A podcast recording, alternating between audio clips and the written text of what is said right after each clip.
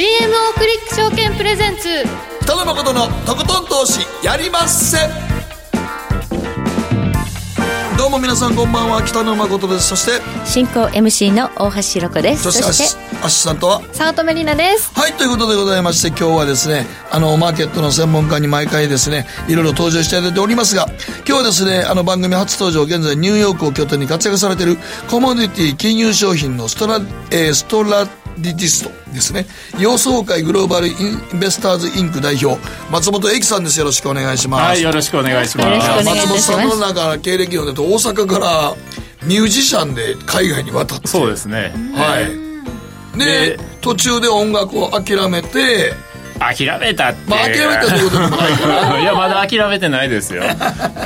まあでも楽しくやっておられて。楽しくやっておりますはい。でまあこっちの世界に入られたそうたまたまですね本当にね、えー、たまたま入ったとこはコモディティの世界やったというところですね。ねえ。なかなかそういう方も珍しいなと思いますけどもね。そして番組後半は今日は東洋経済新聞社証券部長福井十さんに明日発売される会社指揮法秋号から見えてくる日本の上場企業の現状とマル秘お宝銘柄について一足早く解説してもらいますがそして先日福井さんはあのジム・ロジャースにもインタビューされたと。はい、ね、このねジム・ロジャーズの件は番組の本編ではちょっと難しいかもしれないので、はい、延長戦で東洋経済新報社の福井潤さんには、まあ、この指揮法を軸に、うん、お宝銘柄どんなところをね注目していけばいいのかというのを伺っていきたいと思います、はい、そして投稿のテーマははい。あなたの秋はどんな秋？はいということでございましてね。まあ未来の昔から秋というとねスポーツ読書とかいろいろ言われております、はい、食欲の秋も言われておりますがね。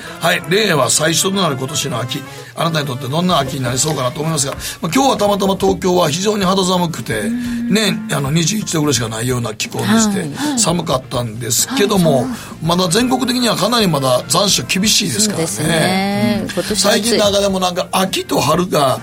秋らしい春らしいが本当に期間短くなりましたよね。うん。あっという間に寒くなりそうですね。そうですね、日本はでも、まあ、それでもまだ四季があるんですけど、うん、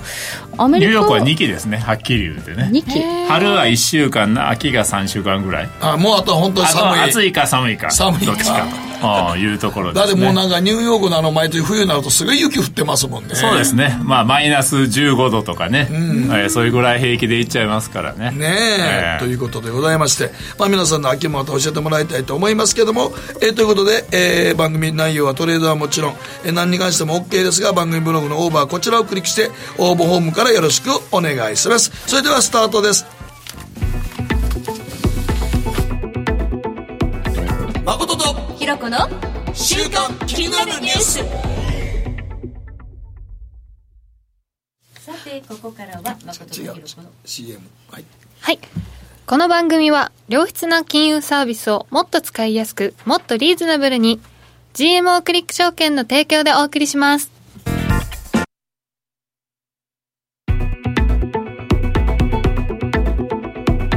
誠とひろこの週刊気になるニュースのマーケットデータ加えこの1週間で起こった国内外の気になる政治、経済、ニューストピックスなどをピックアップして、えー、お送りしたいと思いますが、はい、まず大橋さん。はい。さあ、まずは今日の日経平均から振り返っておきましょう。え今日の日経平均40円61銭高、21,960円71銭で取引を終了しました。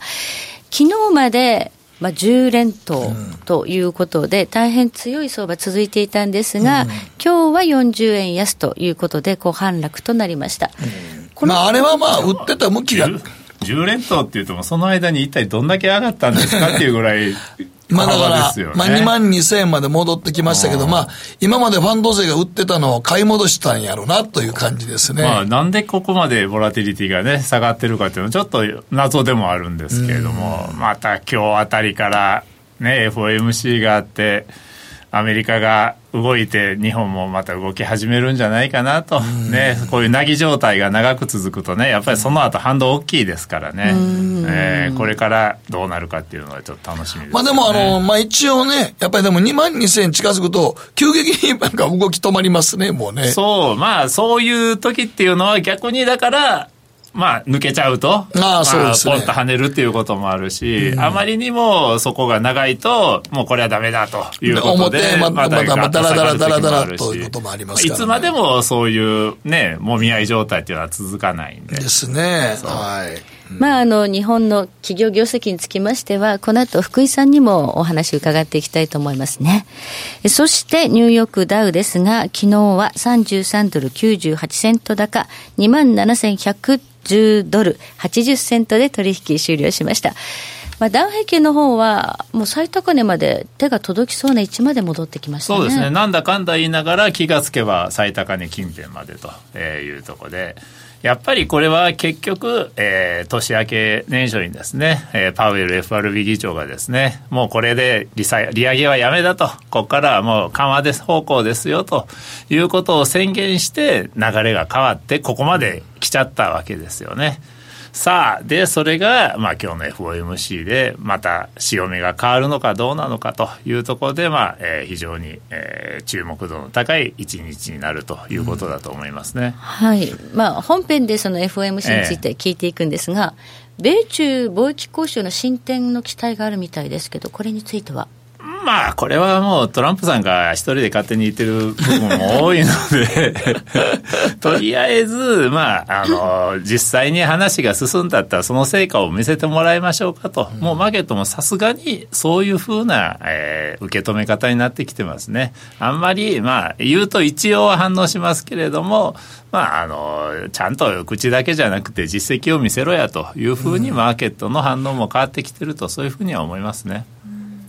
トランプ大統領のツイッターに関しては、向こうではどんな感じなんですか？いや、あの、なんか最近はですね、あのツイッターの、えー影響度を、マーケットへの影響度を測る指数っていうのが開発されたりしてですね、なんでもいろいろなことをやり、くやる国やなと思うんですけれども、まあ、それだけやっぱり注目度は高いんですよね。っていうか、まあ、あれで、ね、ツイッターがポンと出ると、それでやっぱりマーケットがある程度動いちゃうんで、注目せざるを得ないということなんだと思います、ね。まあ今まであんなことやった大統領いませなんからないですからね。ええだって、まあ、パウエルさんに利下げせえとかね、そうツイッターで呼びかけた普通言わないですからね、そんなこと。そううん、あんな水面下の話をそのままダイレクトに投げてますからね。あの、あと、ボルトン大統領補佐官も、ね、解任しちゃったんですけど、あれはね、何だったんでしょうか？あの、最近はね、あの、アメリカのメディアで、あの、言われてるのは、もうトランプさん、米中貿易交渉もなかなかうまいこといけないと、ちょっと株価も下がってきそうだと、どうしようと、再選、うーん、もしかしたらっていうとこで、狙いをノーベル平和賞に切り替えてきたと。いうふうな話をされ始めてるんですね。そのためには、まずイランとの対話だと。はいイランとの核開発合意をもっぺんまとめるんだと。それが近道だと。もちろん北朝鮮もありますけどね。どもねどっかでうまいことまとめたら、俺もノーベル平和賞だというふうに思ってるんちゃうかというふうに、まあ、えーメディアで言われてて、まあ、その一環かなと思ってたんですが、それが、まあ、今回のサウジへの石油施設の攻撃で、イランとの関係また悪くなったんで、残念ながらノーベル平和賞の名なくなったかなと。じゃあ、トランプさん次は何に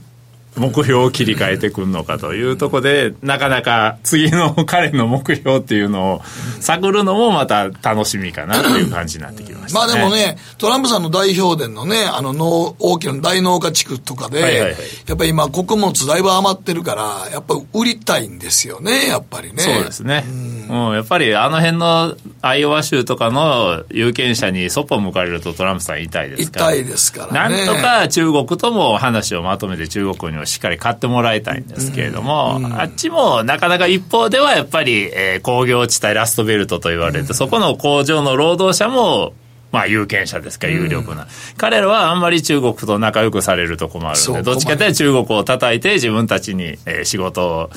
よこせというふうな感じ、ね。まあだから、まあ両方は愛成り立たないんですよね、農家と工工工業工場労働者っていうは。ね。そうなんですよ、だからまあ結局どっちかを選ばないとダメということになるんじゃないですかね、そうですよ、まあ、最終的に僕はあの日にちから考えても穀物は絶対売らなあかんでしょうから腐らすわけにいきません。腐らすわけにいかないですからね。ね、うん、はい、はい、まあちょっと後で詳しくもうちょっと聞いていきますがそれででここでですね。はい。りなちゃんの気になるニュース。はい、はい、えー、今週の気になるニュースは飛び箱で事故年間2万件後遺症も危険どう防ぐというニュースなんですが、NPO 法人などが横浜市で小中学校の体育で骨折などの大怪我をする事故が最も多い飛び箱を安全に利用するためのシンポジウムを開催したとのことで、あの、最近では幼稚園でも取り入れられているみたいなんですよ。飛び箱？はい。ほう、それは危険やな。そもそも飛び箱はどういう意味があって取り入れられてるんですか？なんかちょっとまあ、私も飛んでたような記憶はあるんですけど。飛んでたような記憶って 飛び箱って何のために？飛んでたやろ。飛んでましたでも。飛んでたやろ、そら。みんなやらされんねんからね。あれは何のために？やりましたけどね。はい、腕の力？飛び箱飛びました、うん、あのね こんだけ背が高いのにね飛び箱は不得意でしたね、えー、全然飛べなかったですね。えー、そうなんですか、うん、そう飛び箱と鉄道はもう大不得意でもいつも残されてました、ね、タイプとして。考えてみれば、まあ、飛び箱って一体何なんやろってねね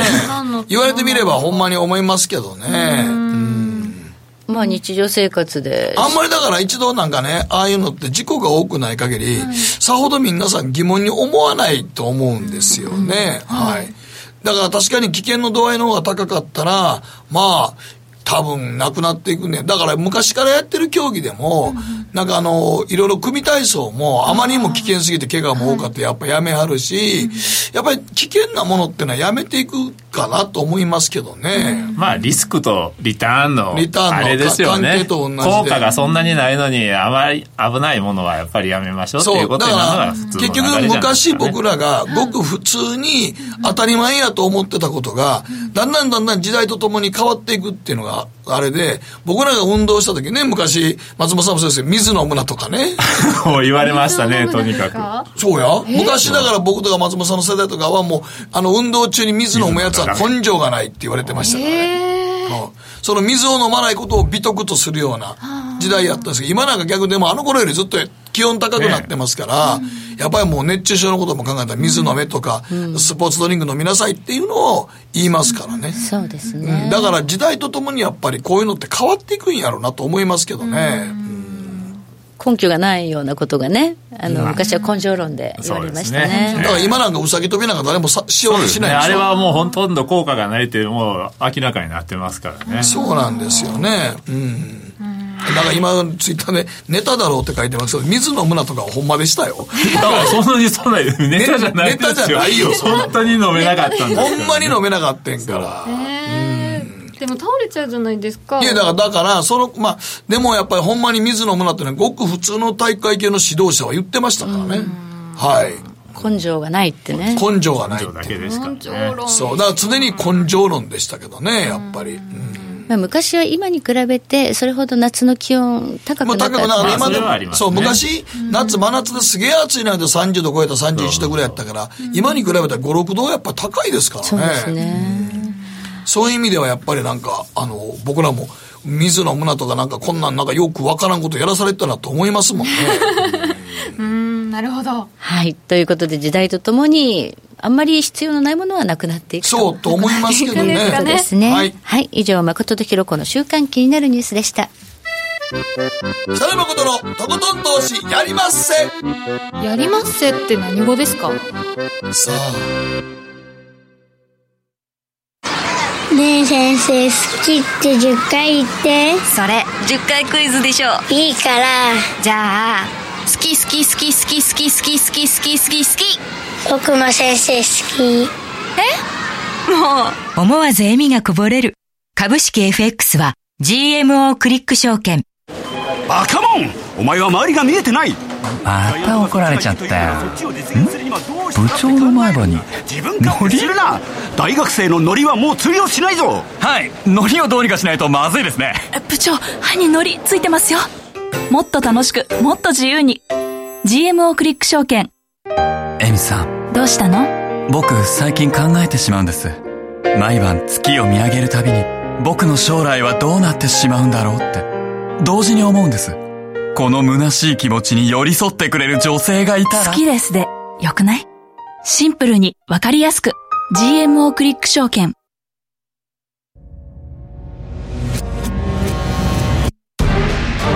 北野誠のとことん投資やりまっせ誠さんより私についてきなさい。わかりました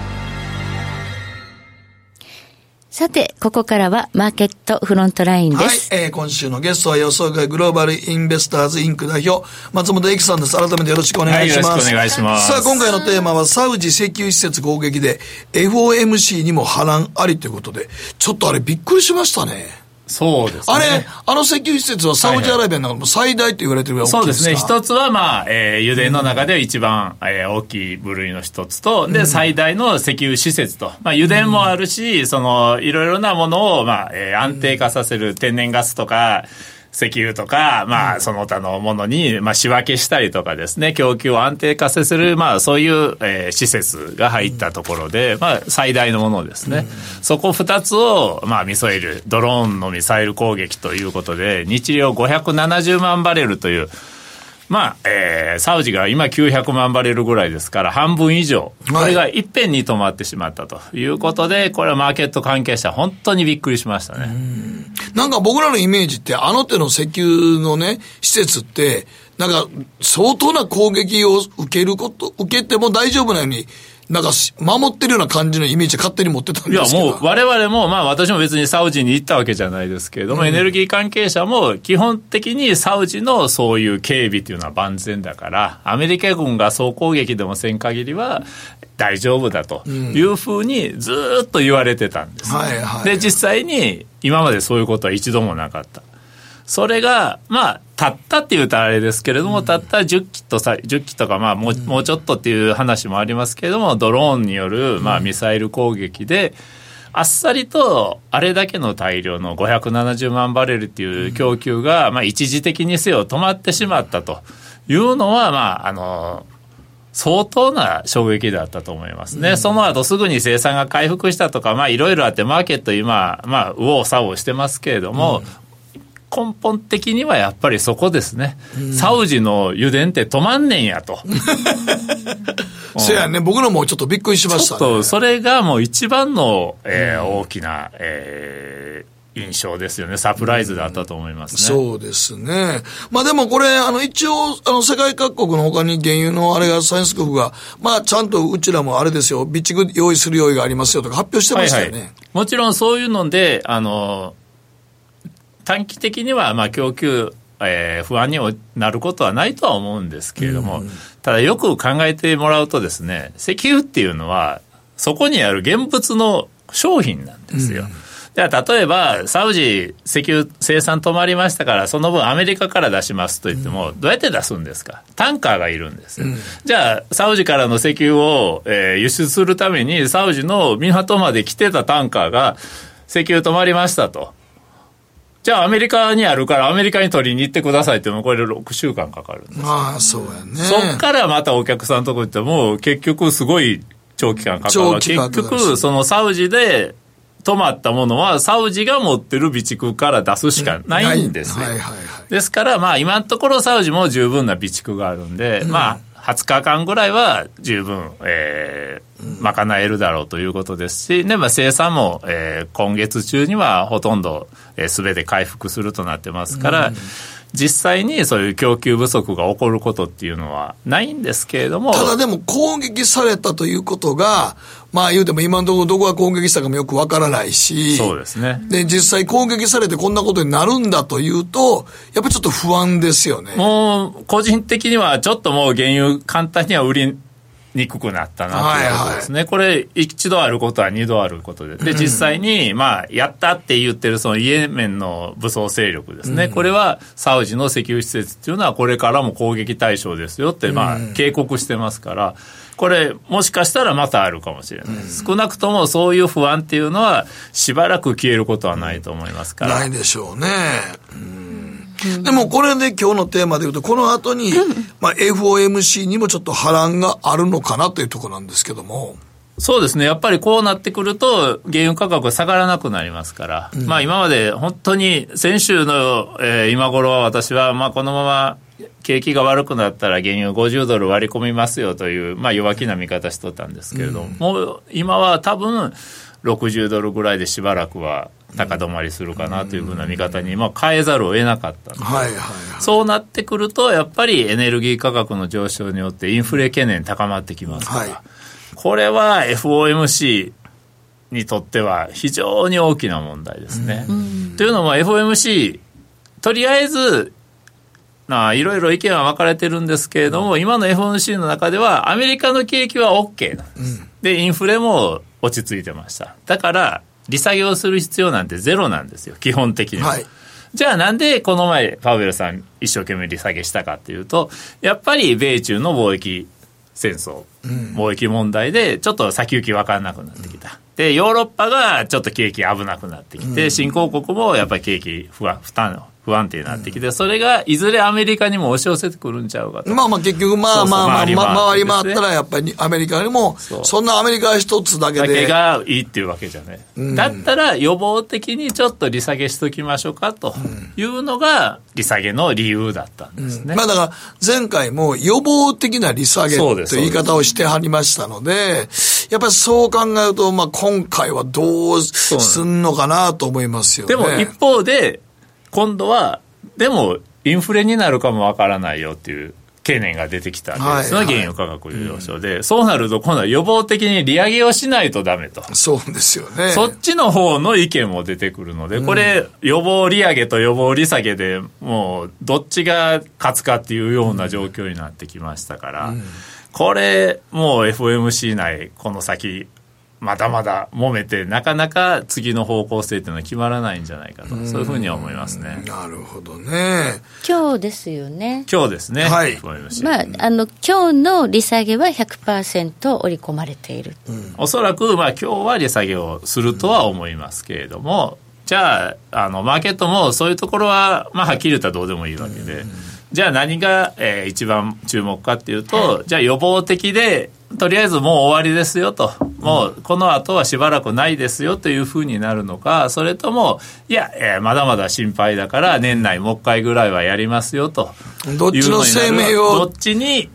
なんていうんですか、ニュアンスが、あの、傾くかと、まあ、どっちに重きを置くかですね。そうです。なるほど、ね、まあ、おそらくは、その、後者、もう追加利上げもしますよというふうな流れになるやろうと思ってたのが、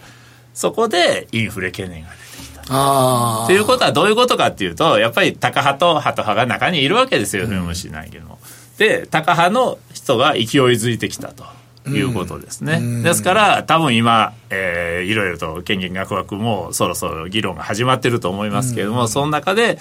今、いろいろ戦わしてるわけですけれども、インフレだったらどうするんだというふうな意見が説得力を持ち始めたんで、うん、じゃあそれをパウエルさん、どういうふうに、まあ、さばいていくのかな。と。で、まあ、あまり言われてないんですけど、FMC でパウエルさん何をするのかというと、FOMC っていうのは基本的にメンバー、えー、がいて、そこの多数決で全部政策が決まるんですけれども、はい、パウエルさんの仕事っていうのは、方針を決めるん、うん、今回25ポイント下げるんですか、うん、50下げるんですか、見送るんですか、うん、あとは、まあ、声明にそういう追加利下げの可能性組み入れるんですか、組み入れないんですかっていうのを、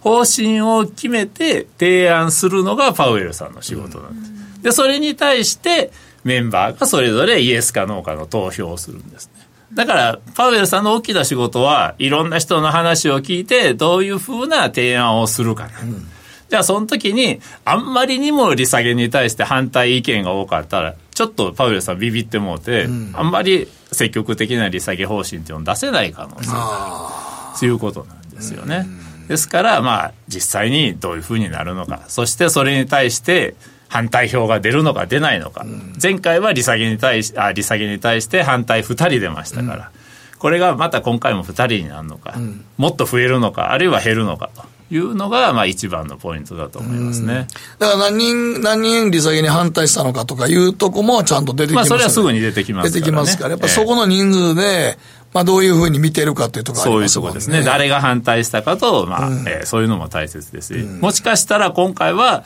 えー、利下げに反対が2人、利上げあ利下げをもっとしろっていう意味での反対が一人ぐらい出てくるかもしれない、もうそうなってくるともう FOMC 内バラバラやなというところで逆に FOMC に対するマーケットの信任っていうのが下がっちゃいますから、はい。うん、もうこの先 FMC どっちに動くかふらふらしててわからないぞということになるとやっぱりマーケットその分不安になりますからね、はいはい、そういう意味でもやっぱりちょっとえー、危ないかなと、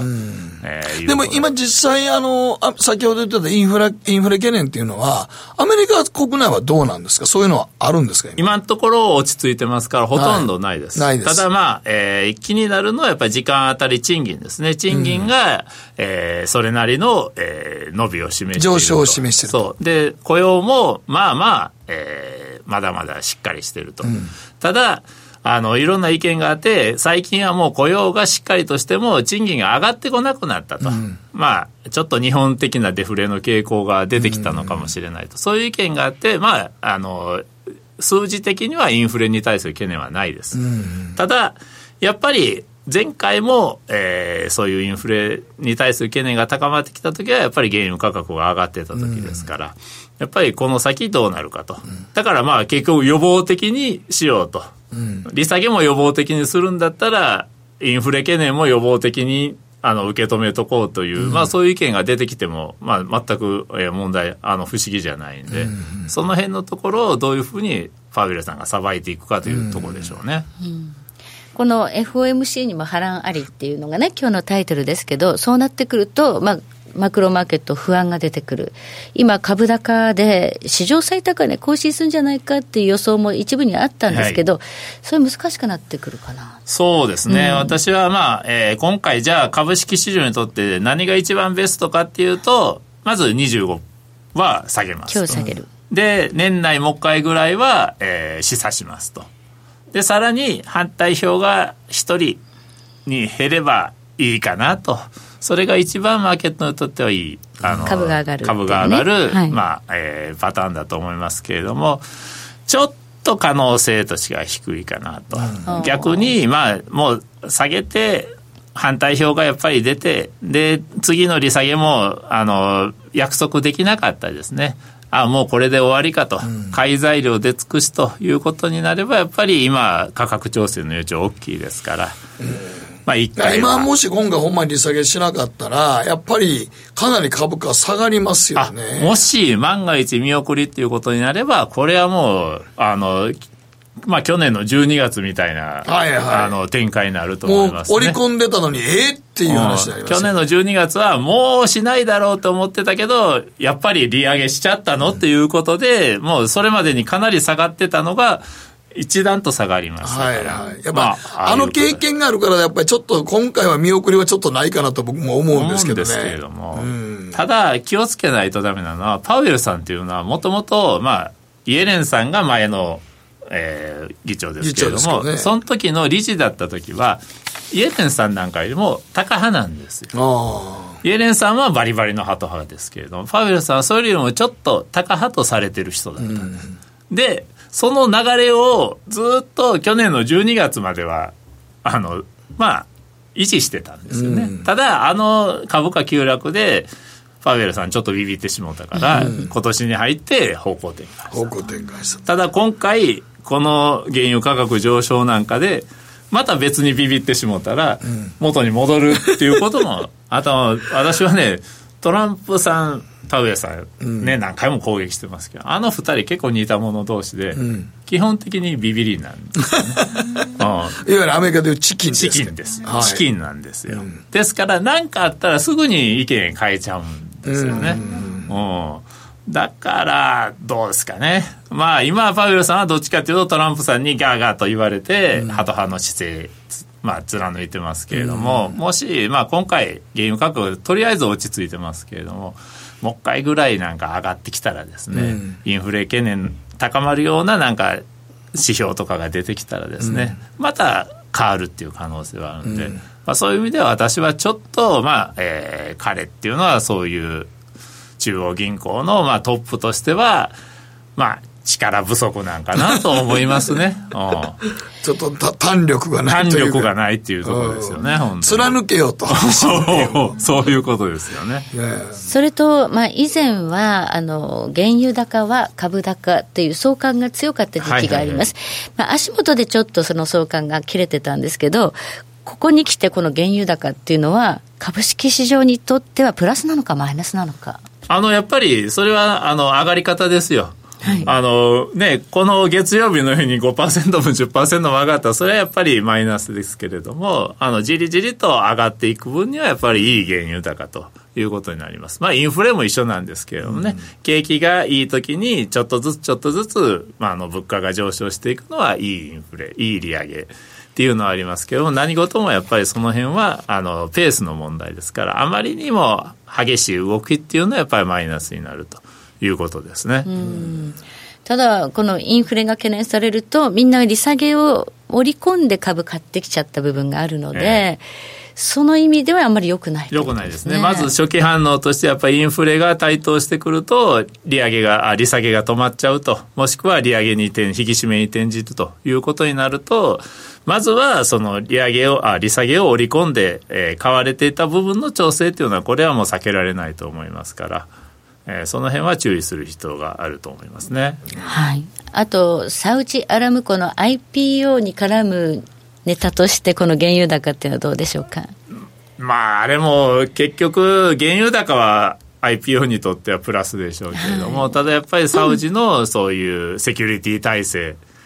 に関してはかなり疑問符がついたので、少なくとも、まあ、えー、今まではほとんど問題なく、えー、問題視もされてなかった、そのセキュリティ体制はどうなってますかっていう投資家の疑問っていうのが出てくるのは、これはもう間違いないですから、サウジアラブコはそれに対して、ちゃんと投資家に対して答えないとダメだと思いますね。うちの方の、まあ、えー、セキュリティはこういうふうに万全になってますと。言えないですよね、あんだけの攻撃を受けちゃったらね。はい、とりあえず何らかのそういう対応策を打ち出す必要があるでしょうね。うん、そうしないと、投資家もなかなか、あの、ね、簡単にはサウジアラビアには投資しないと思いますから。うんじゃあ、こうした有事による原油高っていうのは、アラムコの IP にとっては、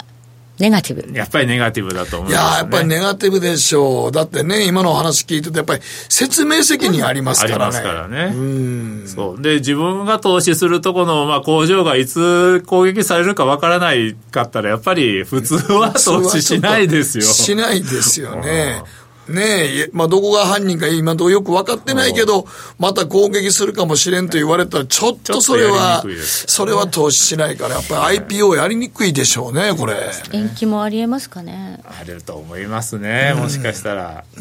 はい。ということでございます。松本駅さんどうもありがとうございました。ありがとうございました。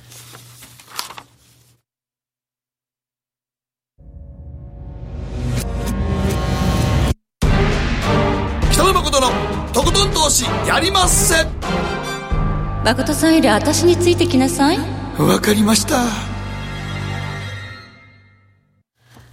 GMO クリック証券の魅力は何といっても業界最安水準の株式手数料。さらに企業価値や業績が一目でわかる財務分析ツール。マーケット動向をスピーディーにキャッチいただける充実の投資情報。その他使いやすい高機能取引ツールを取り揃えており投資初心者の方にも安心してご利用いただけます。また GMO グループの株主優待を使うと保有株数に応じて最大2万9000円の手数料相当額がキャッシュバック。GMO グループのお得な優待ぜひご利用ください。株式取引なら GMO クリック証券。GMO クリック証券株式会社は関東財務局長金賞第77号の金融商品取引業者です。当社取扱いの金融商品のお取引にあたっては価格変動などの理由により投資元本を超える損失が発生することがあります。お取引をする際は当社のホームページや契約締結前交付書面で手数料などの諸経費及びリスクについて十分ご確認ください。北野誠のとことん投資やりませ。んマーケットのリアルということでございまして、今日はですね、スペシャル企画でございます。日本企業のリアルに迫ると題して、えー、明日19日発売される会社指標秋号から見えてくる日本の上場企業の現状とマル秘お宝銘柄について迫ってみたいと思います。ということで、東洋経済新聞社、証券部長、あ、ごめんなさい、新報社ですね。東洋経済新報社、証券部長の、ちょっと痩せられましたか、福井淳さんです。少し痩せました。はい。そうですね。お疲れ様でございます。なんかちょっと体絞れた感がありますけども。少し、あの、えー、日本橋から巣鴨まで走るっていうのはたまに。あたまに。え、でも、孫さんもずっと、もう。いや、でも僕も最近ものすごくたるんでますよ。人生たるみきってます。いやいやいや、見えないところがですか？いやいや、もう、ほん見えないところたるみましたね。ちょっともうちょっと真面目にやらなあかんな思ってますけども。さて、いよいよ明日指揮なんですね。はい、はい。ということで。明日発売ということで、あの、3か月に一度ということなんですが、うん、えー、楽しみにしてらっしゃる方も、はい、あの、投資家の方々、それだけではなくてというところなんですが、うん、じゃあ、あの、今回、少しまあ早めにと言いますか、はい、時間が、えー、あれですね、明日発売ですから、まだ若干時間がありますけども。小1時間前。小1時間ぐらい、ちょっとだけあの、ラジオ日経のこの、北野誠さんの他の番組のためにということでですね、はい、ちょっとだけこう早めに出させていただければというところで。はい、これはまあでも2020年3月期決算発表の決算を踏まえた、まあ、全体の予想全産業ではどうだったんですか？そうですね。指揮法っていうのは必ずこう、あの、企業の銘柄ってことでいくと、りなちゃんあれなんですよ。幕の内弁当みたいなもんだと思っていただくと。弁当。弁当。あの、幕の内弁当ってこういろいろ。幕の内弁当ってことはいろんなもんあるでしょ？はい。ね、高野豆腐から卵から。そういうことです。もうどんな人たちがこう所有この会社を持ってて、はい、どんな人が社長さんとかで経営してて、はい、じゃあ売上どれぐらいかとか、で利益はどれぐらいか、うん、じゃあ平均給与はとか、うん、そういうのがこう一つ一つこういっぱいこう詰め合わせってるのが、まあ、指揮法みたいなもんで。いつもね、はい、指揮法僕もまあ、まあ、あの、時々買ってましたけど、あの、特集ありますよね。あ、はい、そうなんです。関東特集。関東特集で。あれが大体、だから全体的なものを全体的なしてますよね。毎回必ず、えっと、一生懸命取材、百数十人が取材して、うん、えー、やってみたら、全産業でこうなりましたっていうお話をして、うん、それで、こう特集があるって感じなんですね。うん、で、その、今回の、じゃあ全、一社一社全部まとめてみて、やってみたらどうなりましたかって言いますとですね、全産業で見たら、一応今期はですね、0.6%の、えー、営業増益、金融を除くということなんですけど、ギリギリ。ギリギリ、ギリギリということで、あの、だいぶ今、現役、現役ってみんなこう、下がるよってふうに言われてたんですけど、直近で全部調べてみたら、金融を除くと、なんとか増益を、うん、えー、今度の秋号では、えー、プラスになりそうだと。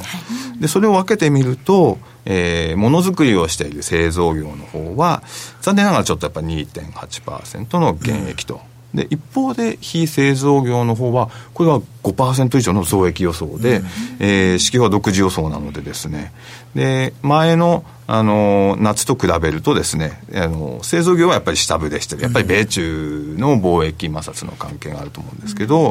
うん、えー、非製造業はやっぱりなんだかんだ言って情報通信とかそういうのがいいので、うんえー、プラスだっていうことで、なんとかこう、落ち着いたところでこう収まってる感じなんですね。だから、意外に悪い悪いって言われてる、なんかやっぱ株価と微妙に似てるところあると思うんですけど、悪い悪いと言われてても、やっぱり踏ん張ってるのかなという感じはします。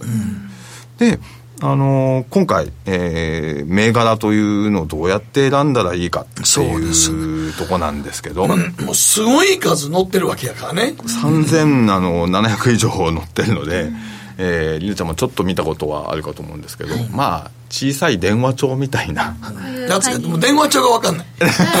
そうだ。電話帳もうもう電話帳なんか電話帳なんか見たこと家に届けられることなんか家じゃない。なかったかもしれない。ですよねですよねこうち小さい、えー、まあ本当にあのサイズは小さいんですけど、はい、お弁当箱、まあ、太いお弁当箱というか、はい、まあでも3700以上の企業がぎしっと一冊に詰まってるのはないんですけど、うん、そこからじゃあなんか上がる銘柄っってどうやって見たらいいかなかなか難しいですよね。それで今回はちょっと2つの切り口を持ってきたんですけど、はい、1つ目は？1つ目が今あのまこさんがおっしゃったですね。いつも指揮法は特集をやってるので、うん、ちょっと特集からヒントを得ようっていうのが1つ目の切り口です。はい、であのどんな特集を今回やったかっていうとですねあのトップ社長さんとか会長さんの在任期間をちょっと測ってみて、で、まあ、5年やってる人もいれば10年やってる人もいると思いますけど、その社長さん会長さんを対象に今の役職に就任してから直近までそのどれぐらい社長やってるかでその時価総額、何年間やってどれぐらいじゃあ時価総額株,、株価の価値ですね。会社の価値を上げたのか、営業利益はどれぐらいになったのかっていうのを実は集計してみました、はい、そしたらですねなんとその時価総額が20倍以上になった。要は株価が20倍っていうことなんだけど、あもうが26社だ20倍以上になったっていうのが26社。その社長さん、会長さんが、あの、要はバトンを受けて、まあ、もちろん創業してる人もいれば、2代目もいる、サラリーマン社長さんもいる、いろんな人がいるわけですけど、20倍超になったのが26社もあるということなので、明日指揮法の発売の指揮法、発売の指揮法ではですね、その、時期価総額が1000億以上の企業で、えー、営業利益が一定以上の企業をこう対象してランキングしているのでですね、うん、ぜひあのご覧になっていただきたいんですね。で、今日はもうリスナーの皆さんにそのベスト10をちょっと一部ご紹介してみましょう。はい、そこら辺からちょっとヒントを得てみましょう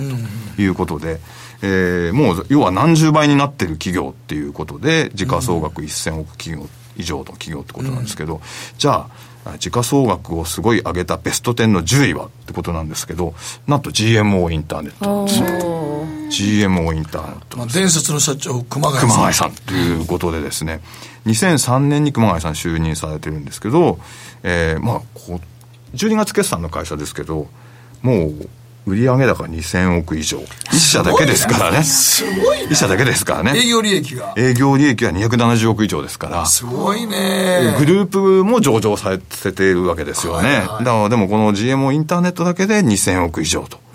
営業利益は270億。まあ、GMO はね、グループ会社ですからね、はい、いろんな。そうです、そうです。ということなのでですね、あの、これでもう、時価総額がもう二十数倍ってことなんですね。うんで、えーまあ、全部1位まで紹介してたあれなんで、ちょっと飛んでみますけど、うん、例えば5位のアウトソーシングっていう会社、うん、なんかアウトソーシングっていうこと自体は、皆さん聞いたことありますけど、はい、ね、あると思うんですけど、会社の名前までアウトソーシングっていう。そのままなんですね。そのままっていう感じですね。で要は、工場製造ラインとかへの人材派遣とか、請負とか、やっぱり時流に合ってる企業だと思うんですけど、うん今その国内だけじゃなくて、うん、欧州とかあのオーストラリアとかそこら辺の企業を買収しても世界的な企業になってると。で土井さんっていう社長さん会長さん現会長さんがいてやっぱり2010年にあのなってるんですけども、うん、えー、ここも二十何倍ってことになってるんです、やっぱりやっぱり自流に上がってこうやっぱり自流に乗ってというふうな形ででしかも M&A をしてあの大きくなってるとじゃあちょっと飛ばして、あの、1位はどこかと。1位。でも、もうとりあえずもう全部言っちゃうと、あと、読者の皆様に怒られちゃうんですね。え、あの、でもリスナーの皆様にちょっとここはということで、はい、1位は、これ、りなちゃん、えっと、寿スピリッツっていう会社ご存知？寿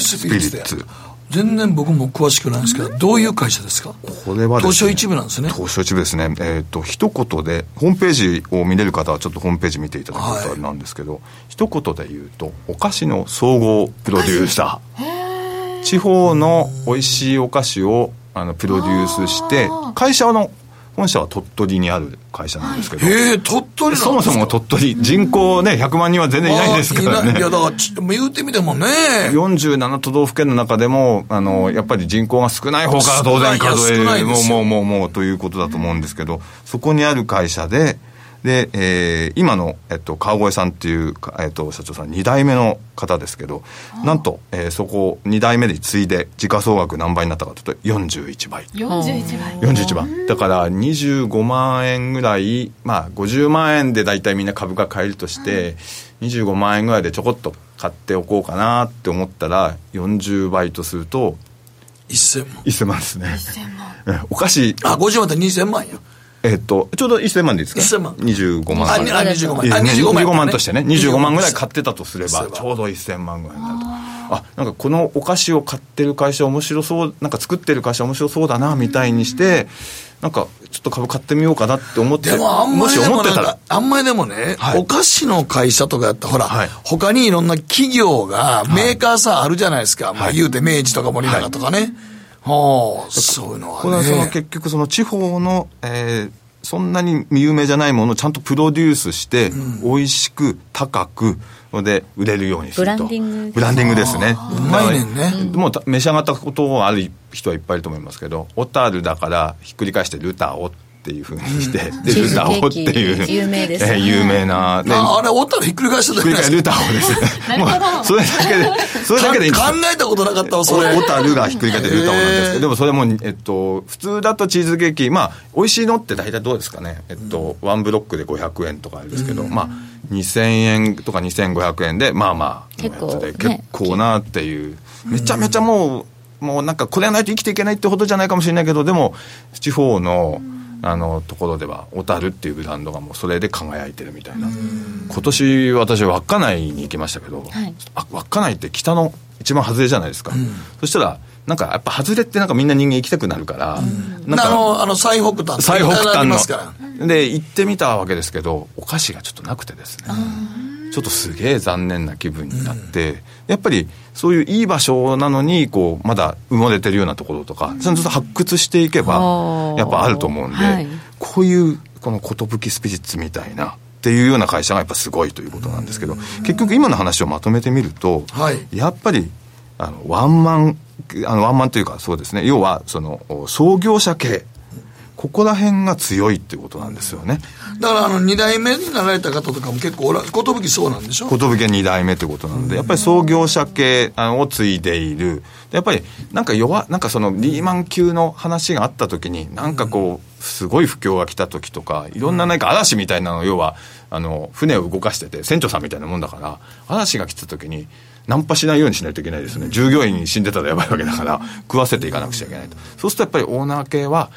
みんなこっちだと。もう嵐になったらもう船を絶対ナンパさせちゃいけないわけだから、必ず目的に着くために、俺が船長だからみたいな強いリーダーシップを持ってできるっていうのが、やっぱりこの会、こうこういうランキングを見てるとわかるかなと。なるほど。あでと、もう一つ、ちょっと、あともう時間もあんまりないので、はいもう一ついきますけども、はいあと、姉妹誌で僕ちょっと今回、あの、知ったんです会社式をプロ500という雑誌があるんですか？そうなんです。それ、あの、プロ500っていう、あの、式法の姉妹誌で、あの、雑誌がありましてですね。で、これはあの、やっぱり式法だと、全部読んでても、あの、やっぱりちょっと、電話帳にそれこそ近いから、なかなか、あの、今、ランキングで、ちょっと今、今回特集があるので、オーナー系の企業にこだわってみてくださいよねって言って、そういうふうにして探すっていう切り口はあるんですけど。でもこれ、500やからなかなか。500に絞ってる。絞ってるのはありがたいですね。はい。で、あの、ご覧になっていただい、あの、ない方はぜひ見ていただきたいんですけど。でもなんか、さっき、あのね、ちょっと、あの、なんかこんなんですよ、いう感じのやつやったら、はいカラーもやし、カラーであの、指標よりずっと見やすいですよ要するに色分けもして500るし銘柄でちゃんと業績が書いてあって、で、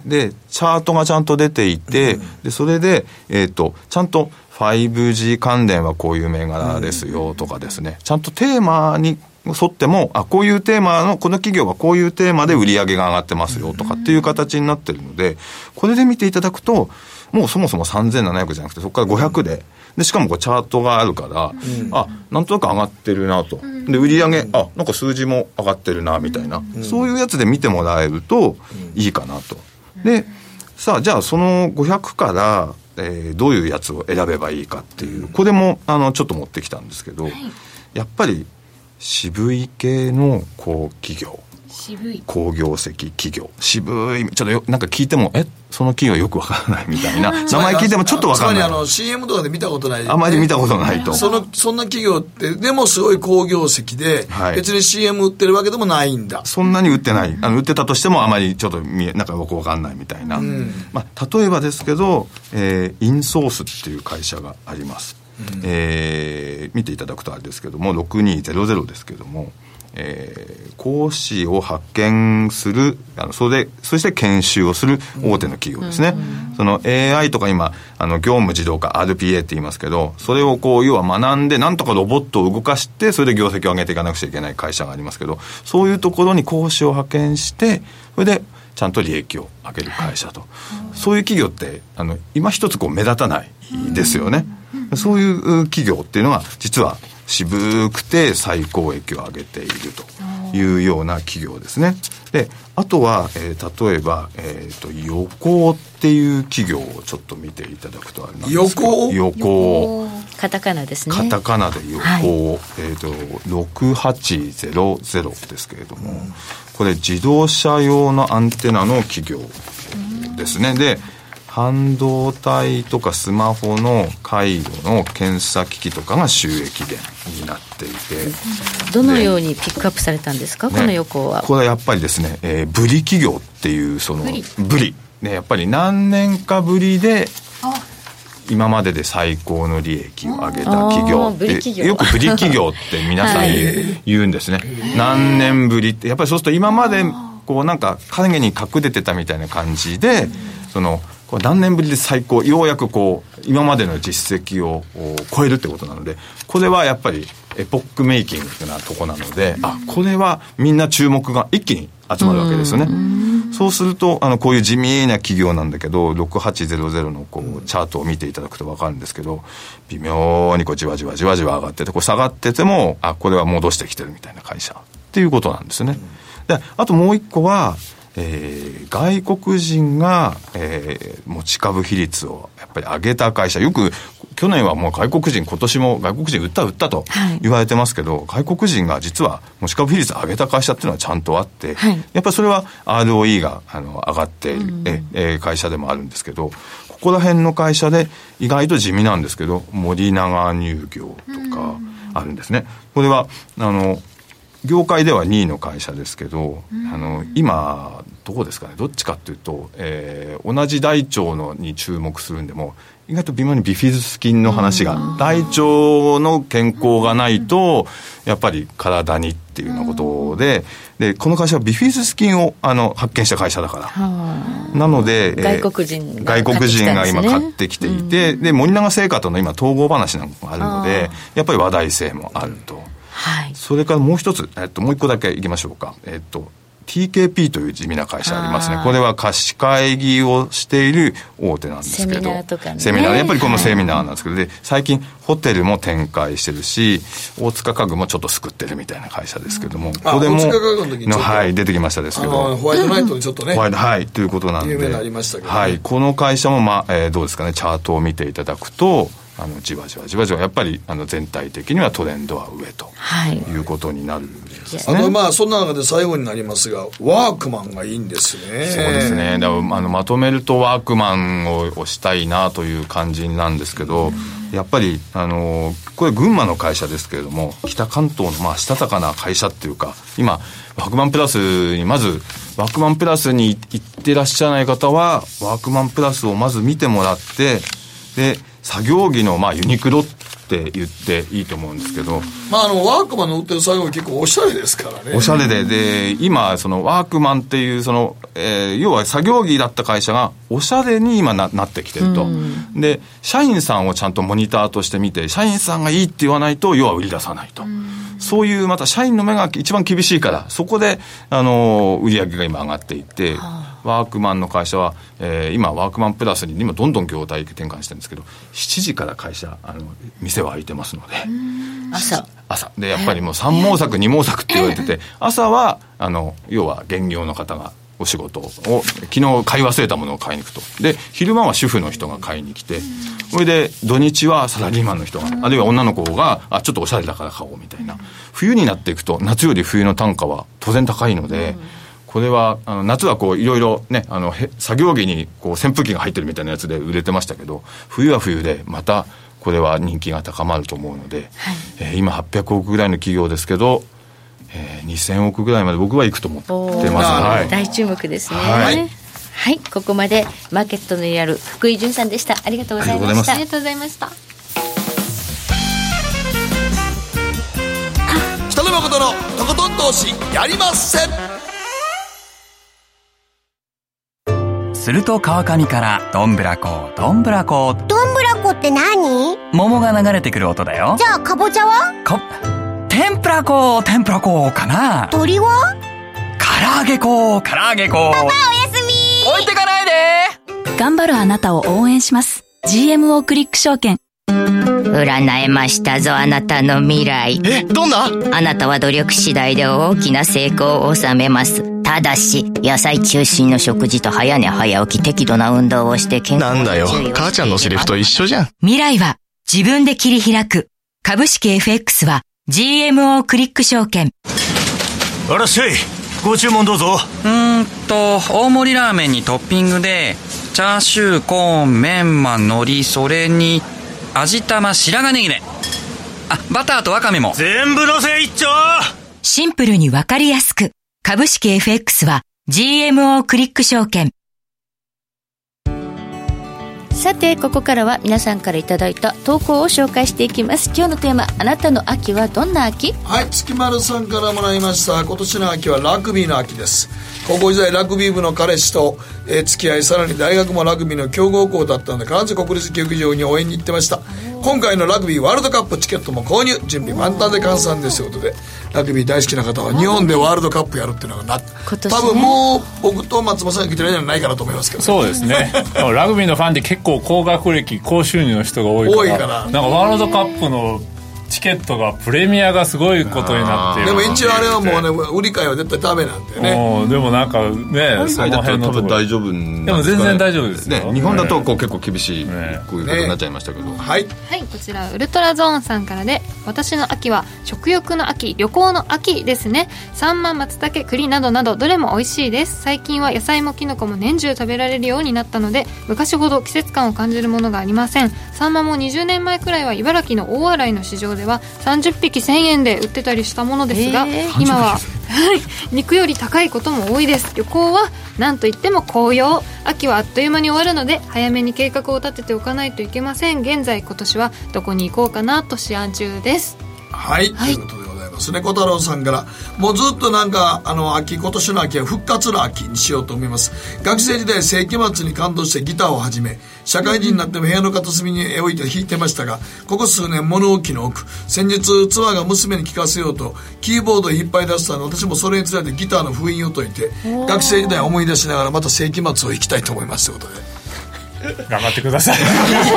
まあでも僕もあのたまに家でギター弾いてますわ。いやギターもえいやいやあのエレキの持ってるのでちょっとちょっと遊びで時々あの脳の衰えを感じない。まあ指を動かしますからね指動かす。あれは。あれでね面白いですよね。はい。時計の針を11時26分回っています。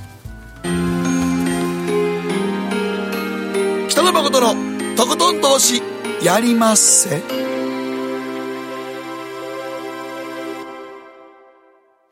この番組は良質な金融サービスをもっと使いやすくもっとリーズナブルに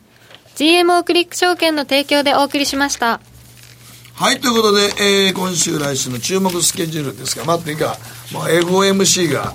えー今日の明け方ですね、はい。パウエル FRB 議長会見。これが一番まあ大きいでしょうね。松本さんね。そうですね。もう会会見でどういうか、チキンがチキンになるのかそれとも弾力を発するのか。もう本当に注目ですね。注目ですね。どんな言い方をするかっていうのが一番む問題でしょう、ね、もうみんなもう腰淡々の見てますからね。狙ってますからね、チャンスを。はい、はい。まあ、一応日本も日銀やるんですけど、まあ、福井さん日銀は何も別に。地銀はあのなんていうんですか FOMC が無事に終わってくれることをなんかこうじーっと待ってるような感じで 何もないこうっていうことじゃないともう円高になっちゃうのでみたいなっていうことじゃないですかねまあ、マイナス金利深掘りしたら、い。銀行さんも口座管理手数料取るっていうニュースね。ね欧州型になっていくといういやでも今のね消費はい。税10%でね、まだ口座管理手数料取るとかね、それはあかんわもう、なんか景気を良くしてるつもりが全然良くないやん逆やんっていう話に全く逆ですねそれはね。やっぱりなってしまうというふうにやっぱり言われちゃうことは避けたいんじゃないかと思ってると思います、この後延長戦でもお二人にはお話聞いていきたいと思います、はい福井潤さん松本英樹さんでした。あありがとうございました。ありがとうございました。ありがとうございました。もうちょっとしたら延長戦です